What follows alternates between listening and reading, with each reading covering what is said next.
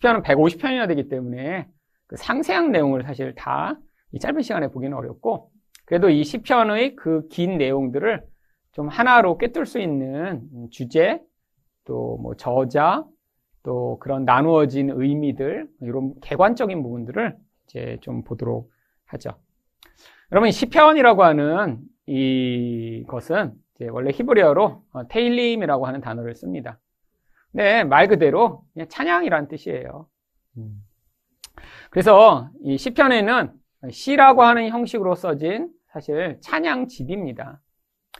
뭐 우리가 이제 뭐 지금은 이제 이제 파워포인트로 다 악보들을 쏘지만 옛날에는 이제 제가 뭐 대학생 때나 이런 때는 다 찬양집들을 이제 가지고 같이 모이면 이제 그 펴서 같이 노래하고 했던 찬양집이 있습니다. 아직도 이제 저희 집에도 몇 권이 있고요. 교회도 있고 그러는데 그 안에 보면 이제 많이 불리는 노래들을 이제 저희는 악보랑 같이 이렇게 해놨죠. 근데 예전 분들은 이런 악보라는 시스템이 만들어진 것도 최신이니까 그냥 가사만 있었고요. 그 가사를 한 사람이 선창에 따라서 같이 따라 부르는 형식이었습니다. 근데 이제 제가 미국에서 흑인 교회에 가봤더니 이제 그런 식으로 하는 정도가 아니라 아예 가사도 안 띄웁니다. 가사도.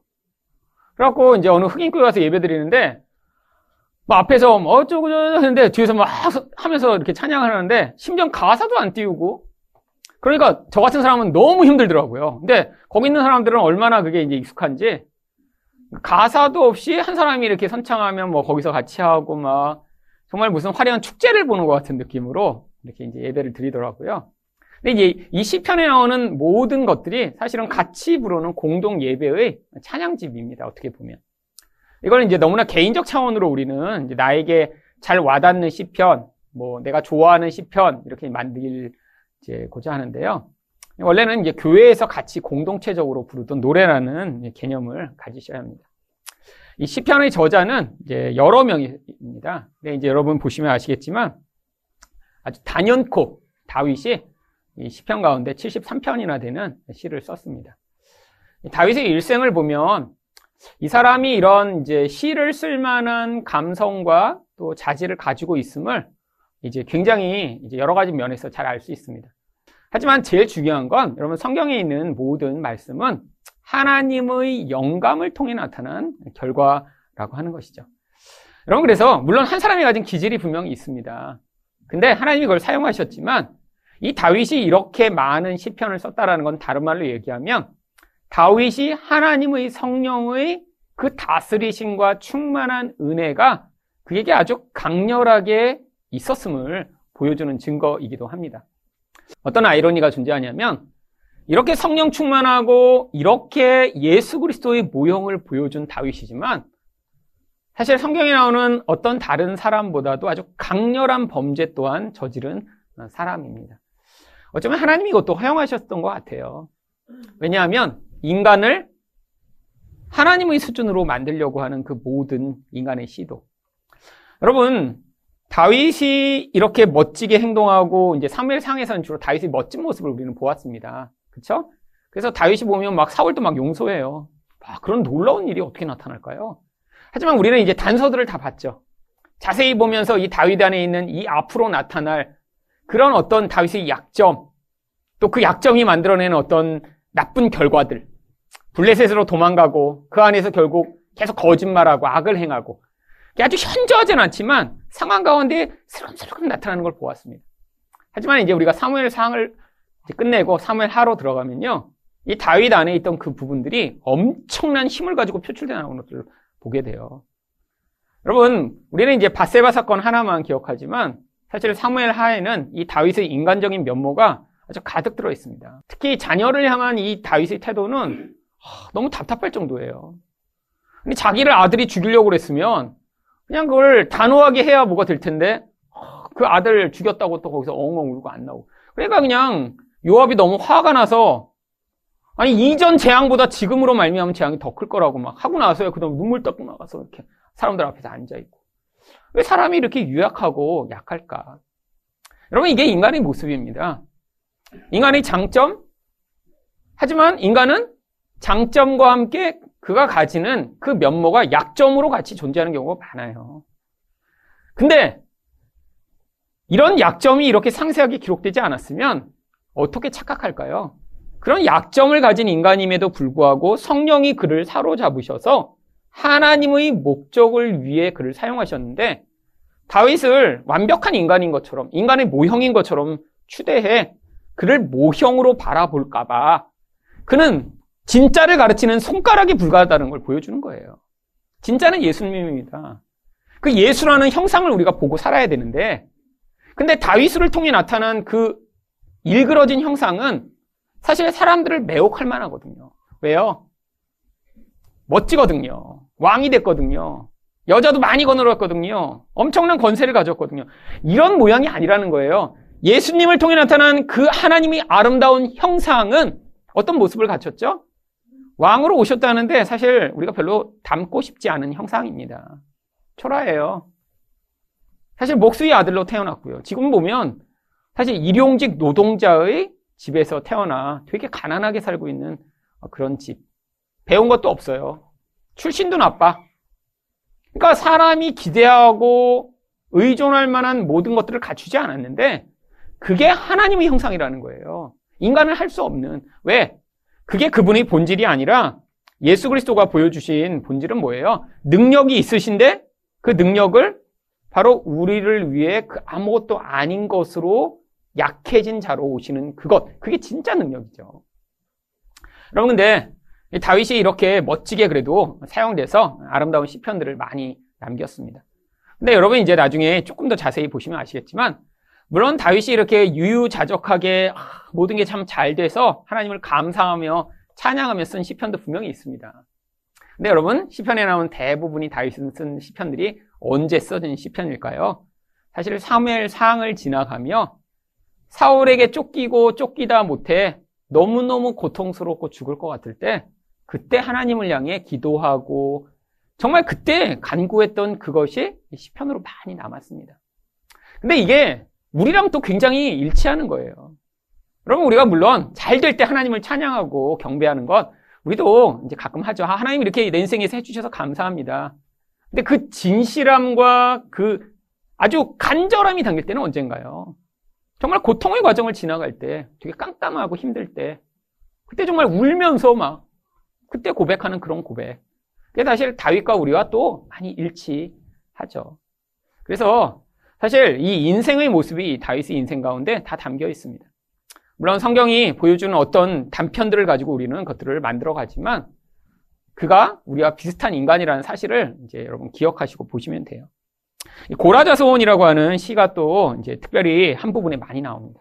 근데 이제 고라는 물론 한 사람이죠. 근데 이제 이 고라의 자손들이 소위 얘기하면 교회의 성가대장 무리처럼 이제 자손 대대로 레위인으로 교회를 섬기고 성전을 섬기는 일들을 그들이 했기 때문에 그 무리 가운데 그러니까 그런 거예요. 교회 성가대장이 있는데 이제 찬양적 재능과 능력을 가지고 모두를 위한 합창곡을 계속 써낸 것입니다.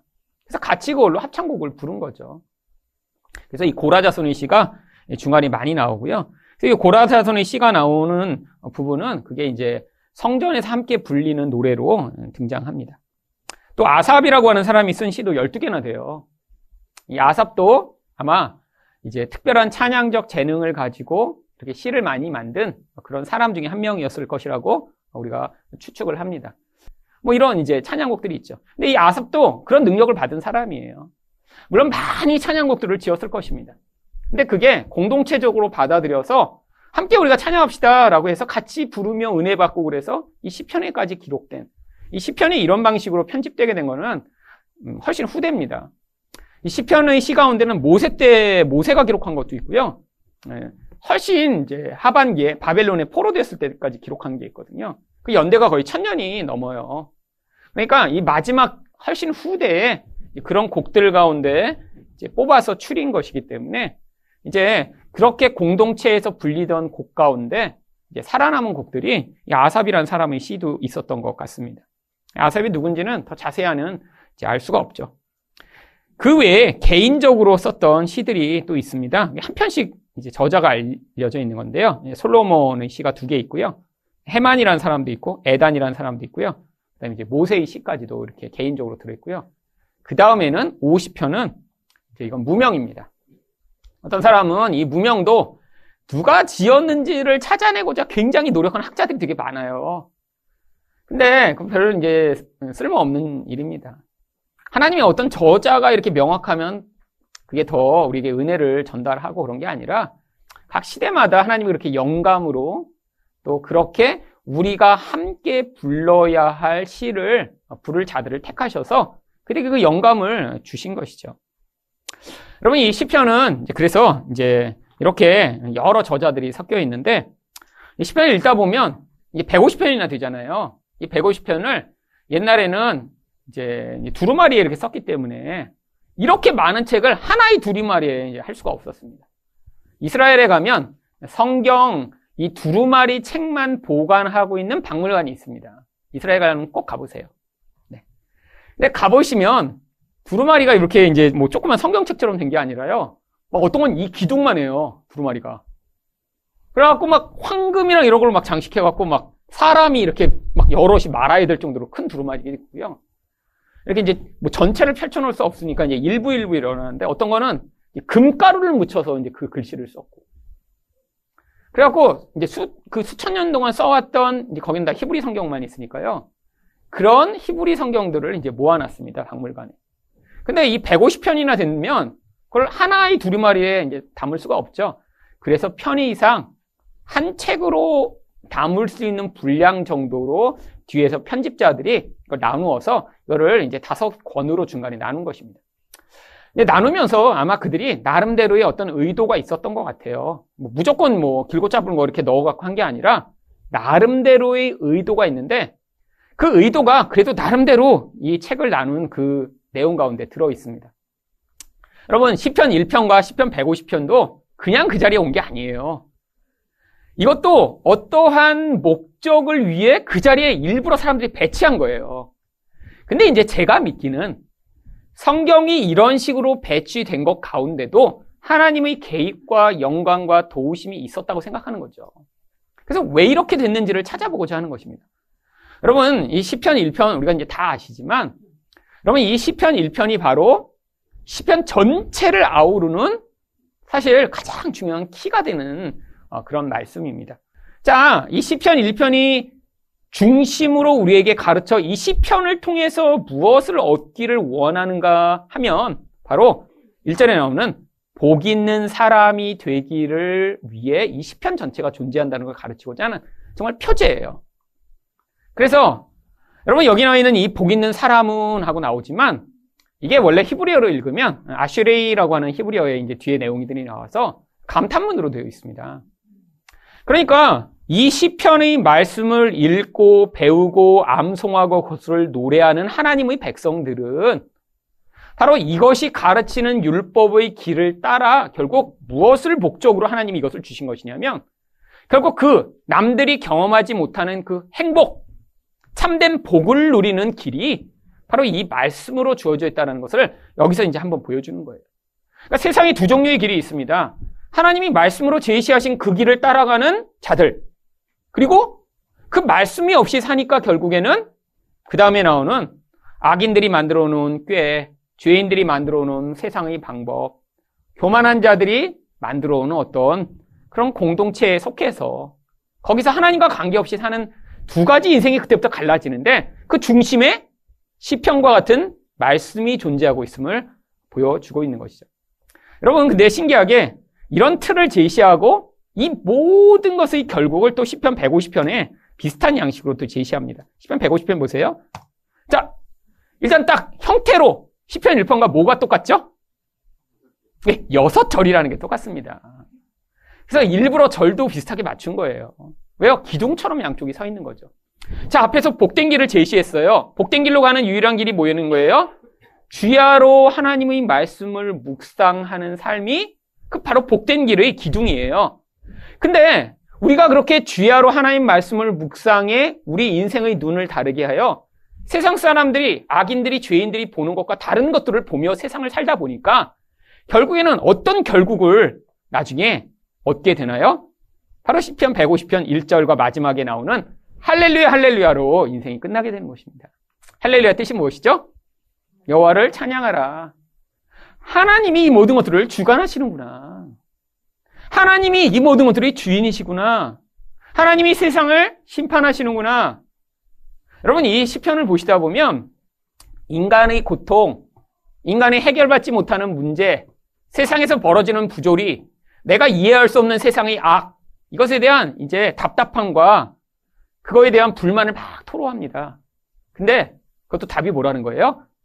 하나님이 모든 것들을 하신다라고 하는 거기에 결론이 있다는 거예요.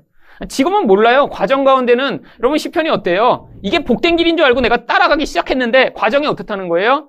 한탄하죠, 답답하죠, 원망도 되죠, 막 사람들은 나를 미워하고 고통하죠. 하나님 안 계신 것 같죠. 내가 무덤에 들어가는 적 같죠. 이게 우리 현실이에요. 근데 그 과정을 계속 지난 다음에 마지막에는 어떤 것으로 우리 인생이 끝나게 되는 거예요? 하나님을 향한 찬양으로 우리 인생이 끝나게 되는 거죠. 그래서 그냥 찬양하면 안 돼요. 여기에 보시면 어때요? 하나님을 찬양하는데 하나님이 자체를 찬양한 다음에 하나님이 행하신 일을 찬양합니다.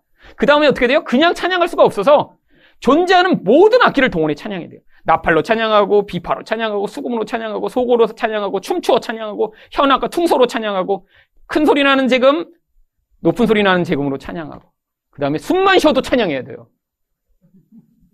그러니까 내가 가진 모든 도구를 다해 다 찬양하고 그 다음에 숨 쉬기만 해도 찬양해야 돼요. 왜? 내 인생의 과정을 지나서 보니까 그때는 해결이 안 되고 답답하고 깜깜하고 도대체 모르겠는 채로 지나가고 울기도 하고 낙심도 하고 좌절도 많이 했는데 그걸 통해 뭘 배우게 된 거예요? 우리 하나님이 통치하시고 다스리셔서 하나님이 모든 것들을 완성하신다라는 믿음을 얻게 된 것입니다. 이게 10편 전체의 주제예요. 여러분, 예수 믿는 길이 다 뭐라고 해서 다 들어오셨죠? 복 받는다 그래서 다 들어오셨잖아요. 그럼 모든 사람이 그렇죠. 예수 믿으면 뭐 이렇게 십자가의 길을 걸어야 된다고. 이렇게 여러분, 복음을 배우셨더라도 처음 믿는 사람한테 이렇게 얘기하시면 안 돼요. 예수 믿게 되면 십자가의 길을 걸어야 되고, 자를 다 부정해야 되고, 그리고 이제 고난의 길이 따르고 있으며, 그럼 이렇게 광고하는 사람이 어디 있어요? 여러분, 예수 믿을 땐 광고를 하셔야죠. 예수 믿으면 참 좋다고. 하나님이 놀라운 복을 주실 거라고. 나보라고 그냥 행복하지.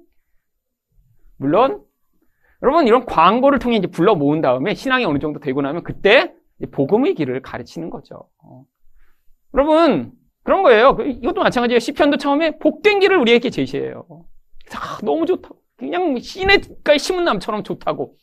들어와 보니까 인생의 150편 지나갈 때마다 하나 부르며 울고 그러다가 또 믿음이 생길 땐 찬양했다가 낙심도 했다가 왔다 갔다 갔다 하다가 150편 끝날 때 노래 부르면 그냥 하나님을 춤추며 찬양하고 막 두드리고 찬양하고 악기로 찬양하고 숨만 쉬면서 찬양하는 그 결론으로 우리 인생이 마치게 되는 것입니다.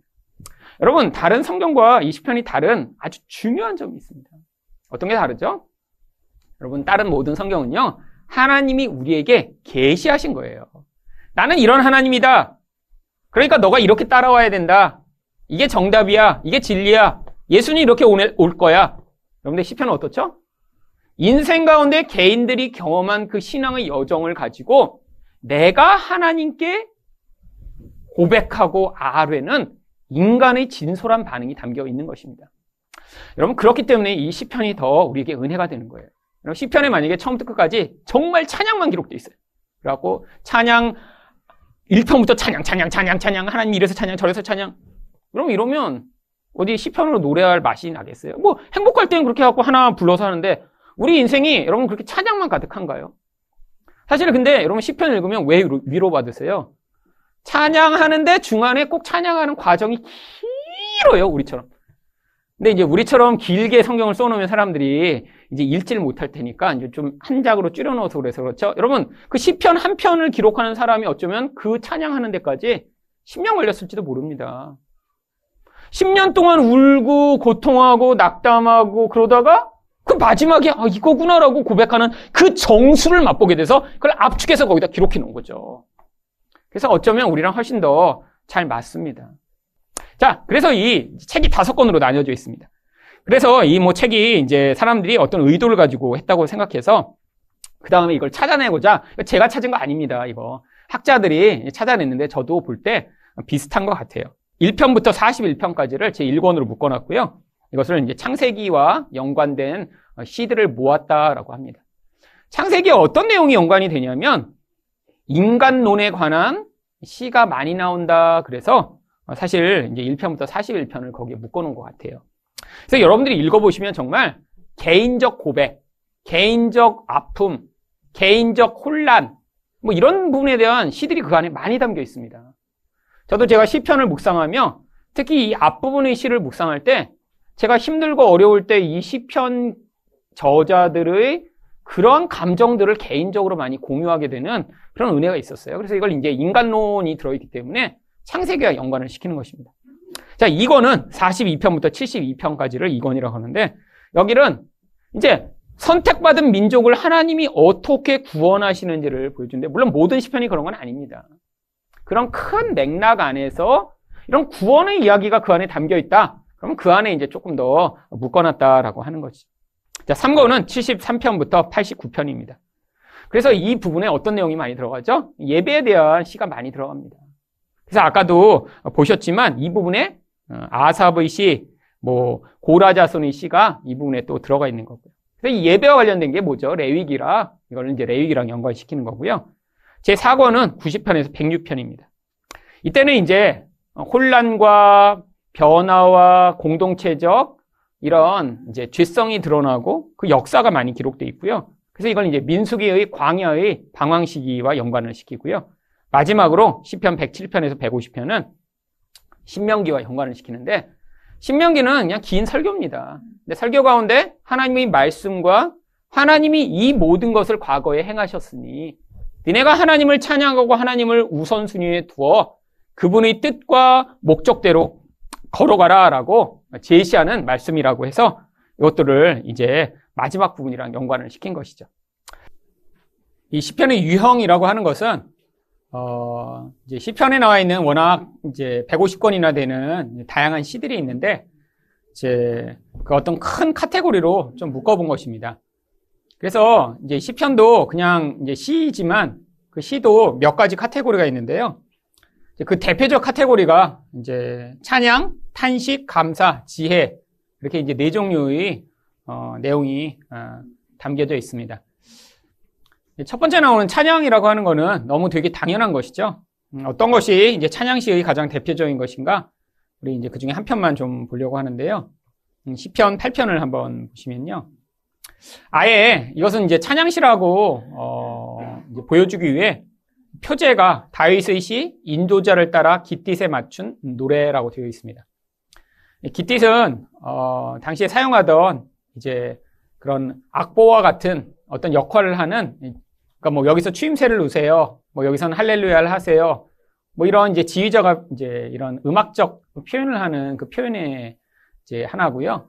그래서 지휘자가 앞에서 이제 어떠한 이제 운율에 따라서 이제 인도하는 거예요. 근데 이제 아마 이제 대부분의 그렇듯이 이게 뭐 옛날에는 이렇게 같이 우리가 찬송가를 부르듯이 그런 식으로 찬양을 하지는 않았습니다. 이제 앞에서 인도하는 사람이 이제 선창을 부르고 어, 회중이 거기에 맞추어 후렴부구가 되는 부분을 이렇게 같이 화답하는 방식으로 많이 했고요. 근데 이제 뭐 워낙 이게 수천 년 전에 벌어진 일이니까 어떤 식으로 찬양했는지 이제 지금은 전혀 알 수 없습니다. 뭐 어떤 음도 남아있지 않고, 어, 하지만 이 내용만 지금 이제 남아있는 것이죠. 근데 이제 찬양이라고 하는 이제 근원이 무엇인가요? 우리는 이제 사람에 대해서 찬양이라는 표현을 잘 안 쓰는데 영어로는 사람도 그렇지만 하나님도 똑같이 프레이즈라고 하는 단어를 씁니다. 이 프레이즈를 번역하면 사람에 대해서는 칭찬하다라고 번역하는 게 이제 가장 좋겠죠. 그래서 어떤 어떤 사람에 대해서 우리가 이제 칭찬할 때 음, 사실 그게 어떠면 찬양이죠. 근데 이 찬양은 조금 더 본질적인 것입니다. 예를 들면 음, 뭐 남편이 어, 집에 갔는데 어, 시키지도 않았는데 설거지를 했어요. 그럼 막 여러분 찬양하세요? 그런 일 없죠? 고마워 여보 웬일이야? 어, 여러분 감사하죠. 감사. 그렇잖아요. 여러분 감사라는 거는 본질에 대한 게 아니라 어떤 행위에 대한 것입니다. 그래서 우리가 하나님께 감사할 때가 있어요. 어떤 때 감사하죠? 바로 이렇게 지금 하나님이 예비하신 어, 이런 우리 교회 이전 장소를 마련해 주셨을 때 하나님 감사합니다. 너무 감사하죠. 여러분 하나님께 우리가 감사합니다. 근데 언제 찬양하시죠? 이 감사가 한 번이 아니라 하나님이 얼마나 세밀하시고 정확하신 분이신가 계속 경험하게 되면 뭘 경험하나요? 하나님의 성품, 하나님의 은혜, 하나님의 사랑, 하나님의 성실하심 일관되게 경험하게 되는 거예요. 그때 아 하나님이 이러신 분이십니다라고 그 하나님에 대해서 그 하나님 자체를 우리가 고백할 때 이걸 찬양이라고 합니다. 그럼 남편이 한 번 설거지 해줬다고 찬양 안 하죠. 그때는 감사하세요. 어, 여보 웬일이야 고마워. 근데 일관되게 그렇게 10년째 잘해. 그러면 그때는 이제 어떻게 하셔야 돼요? praise, 칭찬해야죠. 당신 정말 신실하다. 당신 멋져. 당신 최고야. 이렇게. 근데 거의 쉽지가 않은 이 10년째 일관되게 한 2년, 3년 이렇게 하자 그냥 본질로 돌아가는. 음. 근데 이제 인간은 그래서 칭찬받기가 제일 힘들고 특히 가까운 사람한테 칭찬받는 거는 거의 힘든. 하지만 그래도 칭찬하셔야 돼요. 칭찬은 고래도 춤추게 한다니까. 아니 고래도 춤추게 했는데 뭐 사람 못 춤추게 하겠어요? 그러니까 이제 가까이 있어도 안 보여도 믿음으로 그냥 고백하는 거예요. 믿음으로. 언젠간 되겠지. 하지만 여러분 하나님에 대해서는 우리 하나님은 여러분 하나님을 몰라서 실망하는 거죠. 하나님을 아시면 그 하나님의 신실하심과 은혜에 우리 일관되게 하나님을 찬양할 수 있습니다. 한두 번의 감사가 아니에요. 나한테 좋은 일 일어나서 하나님 감사합니다 정도가 아니라 너무 일관되신 거예요. 우리를 구원하시는 일에 있어서 우리에게 가장 선한 것을 주시는 하나님이심이 너무 명확하고 성경의 모든 기자들도 그걸 경험한 다음에 이 시들을 쓴 것입니다. 그래서 여러분 한번 뭐 이제 우리 잘 아는 시편인데 어, 5절까지 한번 같이 읽어보죠. 시작. 여호와 우리 주여 주 이름이 온 땅에 어찌 그리 아름다운지요 주의 영광이 하늘을 덮었나이다. 주의 대적으로 말미암아 어린 아이들과 젖멍이들의 입으로 권능을 세우시며 이는 원수들과 보복자들을 잠잠하게 하려 하심이니이다. 주의 손가락으로 만드신 주의 하늘과 주께서 베풀어 두신 달과 별들을 내가 보니 사람이 무엇이기에 주께서 그를 생각하시며 인자가 무엇이기에 주께서 그를 돌보시나이까 그를 하나님보다 조금 못하게 하시고 영화 존귀로 관을 씌우셨나이다. 아멘. 여러분, 여기 나오는 고백이 나한테 지금 하나님이 한 번 뭔가 잘해주셔서 하나님 나한테 이렇게 잘해주시니까 고맙습니다라고 하는 것을 넘어 하나님의 이름을 찬양합니다. 그 이름 자체가 얼마나 멋진지 내가 알던 어떤 이름보다 뛰어나다는 사실을 인생을 통해 고백하는 거죠.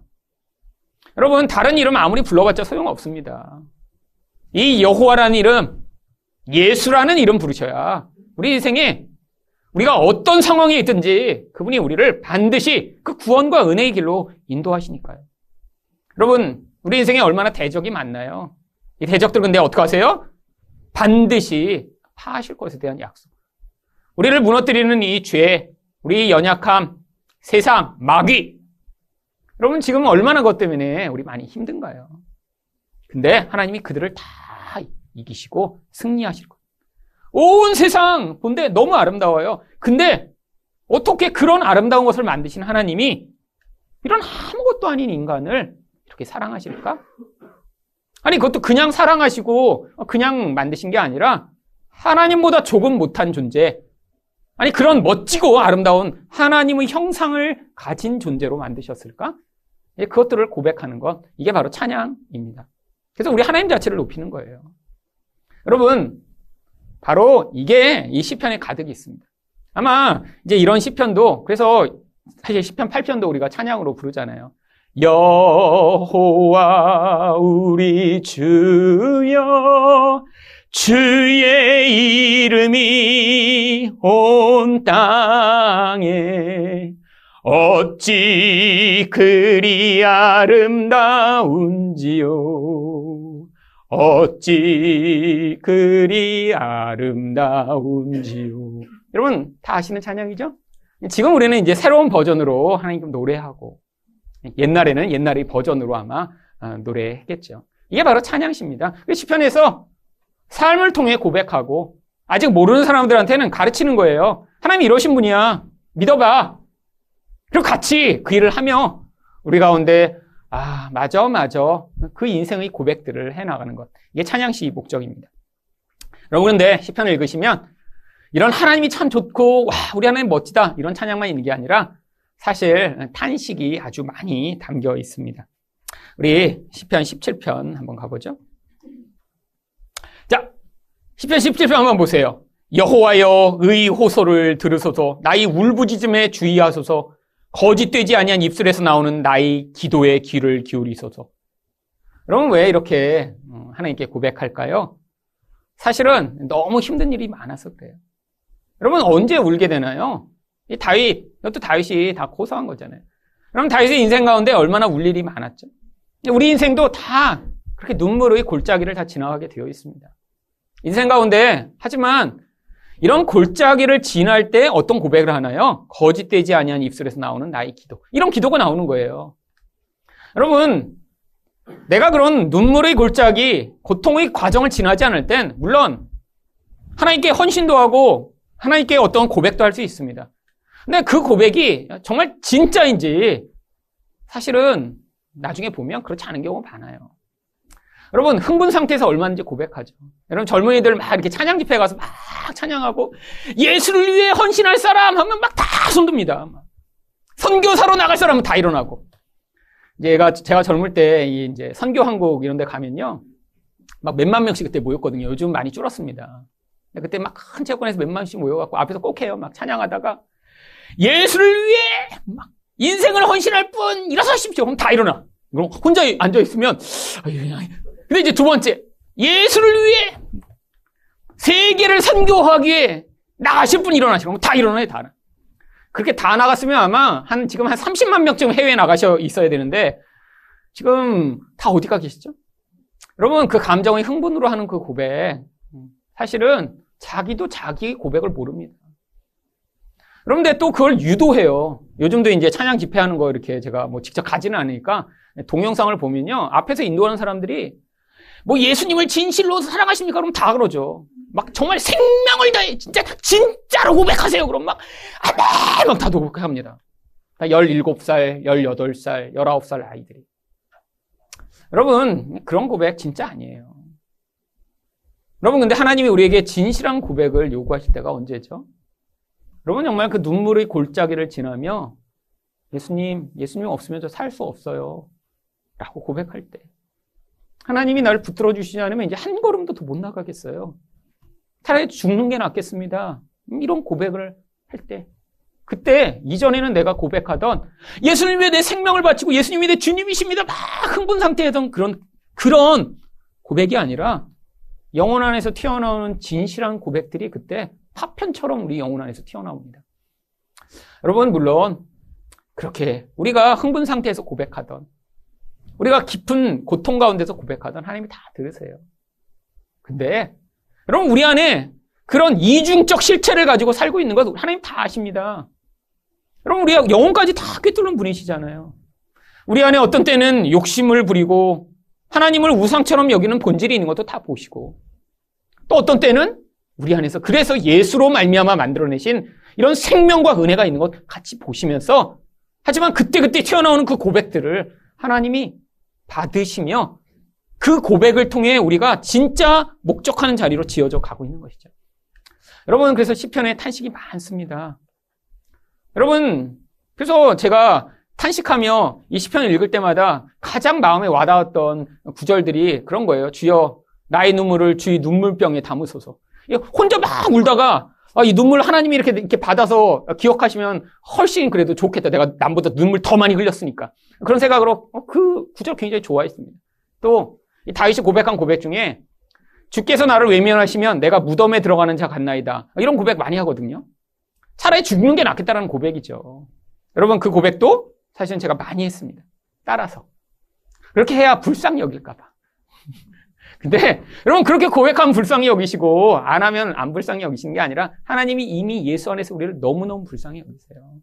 근데 이 탄식이 필요한 이유가 뭐죠? 여러분 이 탄식하며 하나님 앞에서 내 마음에 있는 것을 쏟아내지 않으면 그게 우리 영혼을 병들게 만듭니다. 여러분 영혼 안에서 울지 못한다고 생각해 보세요. 여러분 남자라고 뭐 항상 기쁘고 항상 마음이 우울하지 않나요? 눈물이 없나요? 아니에요. 남자도 울어야 돼요. 물론 사람들 앞에서가 아니라 하나님 앞에서 울어야 됩니다. 그래야 영혼이 병들지 않아요.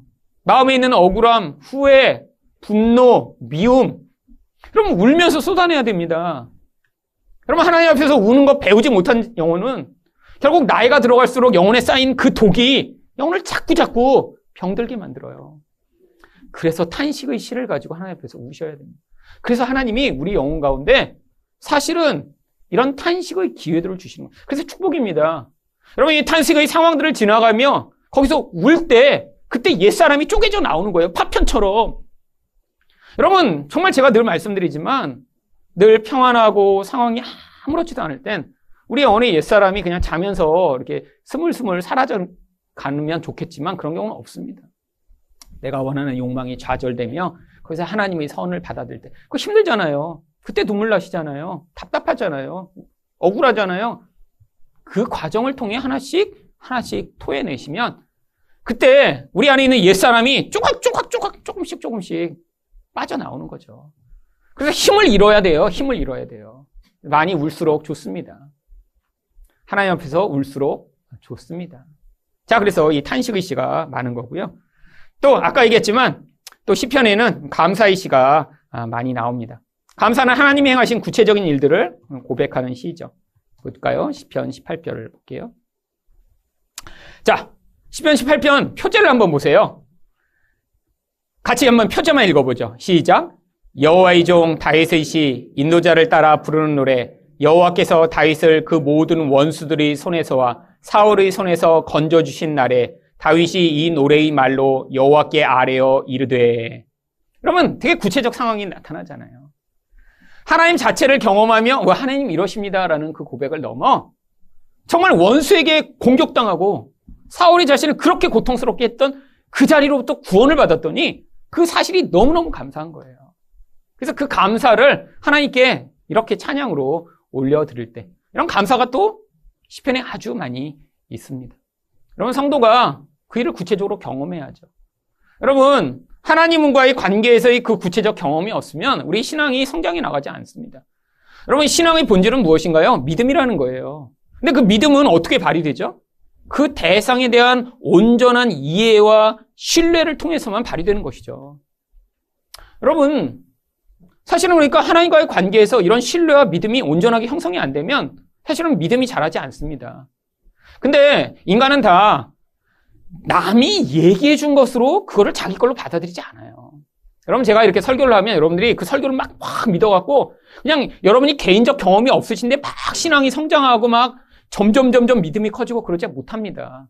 그게 이제 개인화된 차원으로 여러분이 경험하시기 시작해야 돼요. 그래서 그거 하시라고 뭐 하는 거냐면 나눔도 하고 디모데반에서 어떻게 나눌지 배우고 그러시는 거예요.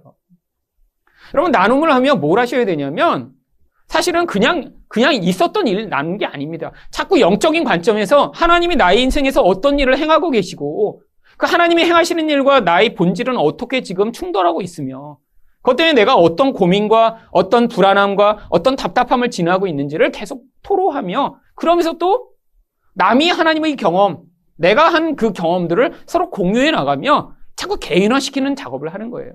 사실 그 1차적인 작업은 큐티를 통해 하는 것입니다. 매일 말씀을 묵상하며 아, 하나님이 이러신 분이구나. 그래서 사실 이 시간에 오셔서 이제 그 일주일 동안 본인이 경험했던 걸 나누셔야 되는데 어, 사실은 이거는 또 개인에 따라 아주 잘 하시는 분이 있고 잘 안 되시는 분이 있고 그래서 그냥 평균적으로 그냥 여기서라도 와서 나누시도록 하는 거예요. 만약에 여러분 설교만으로 그냥 제가 경험하고 제가 하나님 이렇다고 얘기한 걸로 다 되면 나눔 이런 거 필요 없죠. 그냥 서로 설교 듣고 밥 먹고 그냥 가면 되죠. 왜 오후 시간에 자꾸 만나서 이렇게 자꾸 나누자 그러고 디모데만 하면 자꾸 뭐 어떻게 하냐고 자꾸 물어보고 막 힘들게. 근데 왜요? 결국 이 감사와 그 감사의 고백과 하나님의 경험이 구체화되어야 영적 성장의 과정을 경험하기 때문입니다. 그럼 마지막으로 또 지혜의 시가 있습니다. 여러분, 물론, 자언이나 뭐 뒤에 나오는 그런 이제 시가서가 지혜지만 이 시편에도 하나님의 영적 지혜를 보여주는 내용들이 있죠. 우리가 아주 잘 아는 시편 1편을 한번 보죠. 자, 시편 1편 우리 1절부터 3절까지 한번 같이 읽어보죠. 뭐잘 아는 구절이니까 시작. 복 있는 사람은 악인들의 꾀를 따르지 아니하며 죄인들의 길에 서지 아니하며 오만한 자들의 자리에 앉지 아니하고 오직 여호와의 율법을 즐거워하여 그의 율법을 쥐하러 묵상하는도다. 그는 시냇가에 심은 나무가 철을 따라 열매를 맺으며 그 잎사귀가 마르지 아니한 같으니 그가 하는 모든 일이 다 형통하리로다. 아멘. 여러분 지혜란 게 무엇인가요? 보이지 않는 하나님의 세계가 운영되는 원리를 가지고 눈에 보이는 세상 가운데 그것을 적용하여 살아가는 능력을 지혜라고 합니다. 그럼 지혜가 없는 사람은 어떻게 살아갈까요? 눈에 보는 것만 전부라고 생각하고 살아가는 거예요. 그래서 여러분, 지혜가 없는 사람이 세상에서 굉장히 남들이 볼 때 똑똑해 보이고 잘나 보이고 실제로 성공할 수도 있습니다. 여러분, 진짜 지혜가 있는 사람은 어떻게 써요? 아, 이 세상이 전부가 아니구나. 하나님 나라가 존재하는구나. 그러니까 내가 여기서 돈을 천억 가지든 백억을 가지든 아무 소용이 없구나. 아, 이런 사실을 깨닫게 되겠죠. 근데 만약에 여러분 이 영적인 것을 알지 못한다고 생각해 보세요. 그러면 이 땅에서 내가 가지고 있는 게 그게 전부입니다. 그거 이상 없어요. 그러니까 어떻게 되겠어요? 그 돈을 가지고 집착하고 더 많이 돈 벌고자 몸부림치고 많이 가져도 만족하지 못하고 나누지 못하겠죠. 그래서 세상에서는 오히려 그런 사람들을 보며 부자, 성공한 사람, 권력자 이렇게 부를 수 있습니다. 근데 성경은 그런 자들을 뭐라고 부른 줄 아세요? 미련한 자라고 불러요. 여러분, 여기 나와 있는 원리도 그렇습니다. 1절을 보세요. 세상 사람들이 살아가는 원리가 뭐예요? 여기 나와 있는 악인, 죄인, 오만한 자들이 살아가는 방법들이 바로 세상의 원리예요. 그걸 여기선 꽤, 길, 자리라고 얘기하죠. 세상 사람들이 다 아이디어를 냅니다. 자, 공부 잘해야지만 인생은 행복하고 성공하는 거야. 남을 짓밟더라도 네 이익을 더 많이 극대화해야 되는 거야. 여러분 그 원리들을 가지고 어떻게 합니까? 그 방법을 만들어내요. 이렇게 하면 돼. 그래서 그 자리에 서면 어떻게 돼요? 하나님 없이도 사는 그런 자리로 가게 되는 게 오만한 자의 자리입니다. 여러분 세상 사람들이 왜 이렇게 눈에 보는 것에 집착하죠? 하나님 없어도 괜찮도록요. 여러분 만약에 내 안에 그렇게 눈에 보이는 견고한 근거가 없으면 어떻게 됩니까? 결국에는 인생마다 하나님을 찾아야 돼요. 여러분 그게 우리 아니에요? 여러분 여러분 하나님 언제 찾으셨어요? 저는 정말 제 힘과 능력과 제 지혜로 도저히 해결 안 되는 자리마다 하나님을 진실하게 찾았습니다. 하나님 도와주세요. 어떻게 하죠? 방법이 없어요. 하나님 어떻게 하나요? 근데 세상 사람들 그거 안 하려고 그래서 그렇게 높은 자리를 염, 열망하고 자기 자녀들도 그렇게 키우고자 하는 거 아닌가요? 돈 많이 물려줘서 인생 가운데 문제가 생길 때마다 하나님 없어도 그 돈으로 해결해라? 아, 이 정도 물려주면 이제 괜찮겠지? 그 마음으로 자녀들한테 돈 물려주는 거 아닌가요? 맞습니다. 정말 그렇게 살아요. 만약에 여러분이 정말 돈이 많으셔서 100억쯤 자녀한테 물려준다고 생각해 보세요. 여기 이제 아무도 안 계시겠죠? 네. 하지만 100억쯤 물려준다고 생각해 보세요. 그럼 그 자녀는 아마 영원히 하나님 없이도 잘 살 수 있을 것이라고 생각할 것입니다. 그럴 거 아니에요? 세상 사람들이 그렇게 살잖아요. 그게 자녀한테 돈 많이 물려주고자 하는 부모들이 마음이죠. 하나님 없어도 되게. 이게 뭐라고요? 망하는 길이라는 거예요. 세상에선 뭐라고 얘기하나요? 성공한 부모. 금수저로 자녀도 금수저 만든 훌륭한 부모라고 세상은 이야기하죠. 자녀한테 어떻게 더 많이 상속하는지. 여러분 그래서 한국에 이렇게 지금 보면 한 살짜리 두 살짜리가 막 30억, 50억씩 주식 가지고 있는 아이들도 있더라고요. 한 살, 두 살인데. 다 미리 다 증여한 거예요. 돈 많은 부모들은 나중에 이렇게 증여하면 한꺼번에 상속세 내야 되니까 미리부터 그냥 태어나면 증여해. 막 30억씩, 50억씩 막 증여해 놓고. 여러분, 그게 행복한 길이 아닙니다. 여러분, 성경은 어떤 길을 얘기해요? 2절이잖아요. 하나님의 율법을 즐거워하고 그 율법을 쥐하로 묵상하는 그런 자. 그게 어떤 자리라고요? 그게 복을 얻는 길이래요. 하나님의 생명이 풍성한 길이래요. 근데 언제만 이런 삶을 살 수 있죠? 여러분 생각해 보세요. 여러분 통장에 정말 100억이 있으세요. 그래갖고 아 정말 일하지 않아도 되고 뭐 걱정도 전혀 없는 것 같아. 그러면 정말 주야로 하나님 말씀을 묵상하며 살까요? 여러분 그런 분은 묵상이 안 됩니다 전혀. 돈 생각이 계속 되겠죠. 아이, 어디가 금리가 올랐다는데? 왜요? 100억을 통장에 넣어놓으면 1%에도 막 돈이 왔다 갔다 왔다 갔다 하겠죠. 여러분, 이게 세상의 원리죠. 뭐 그렇게 살고 싶은 거 아니에요? 내 맘대로. 내 통장에 이렇게 넉넉하게 있어서 이젠 하나님 이름 한 번도 안 불러도 괜찮은 그런 삶 살고 싶은 게 이게 모든 세상 사람들의 열망입니다. 남한테 아쉬운 소리 안 하고 도와달라고 할 필요가 없어요. 내 돈으로 해결돼. 여러분 이게 멸망의 길이에요. 지혜가 없으면 어떻게 되겠어요?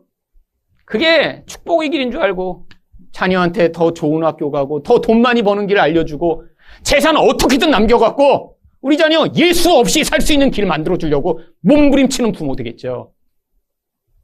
여러분 그게 저주의 길인지 모릅니다.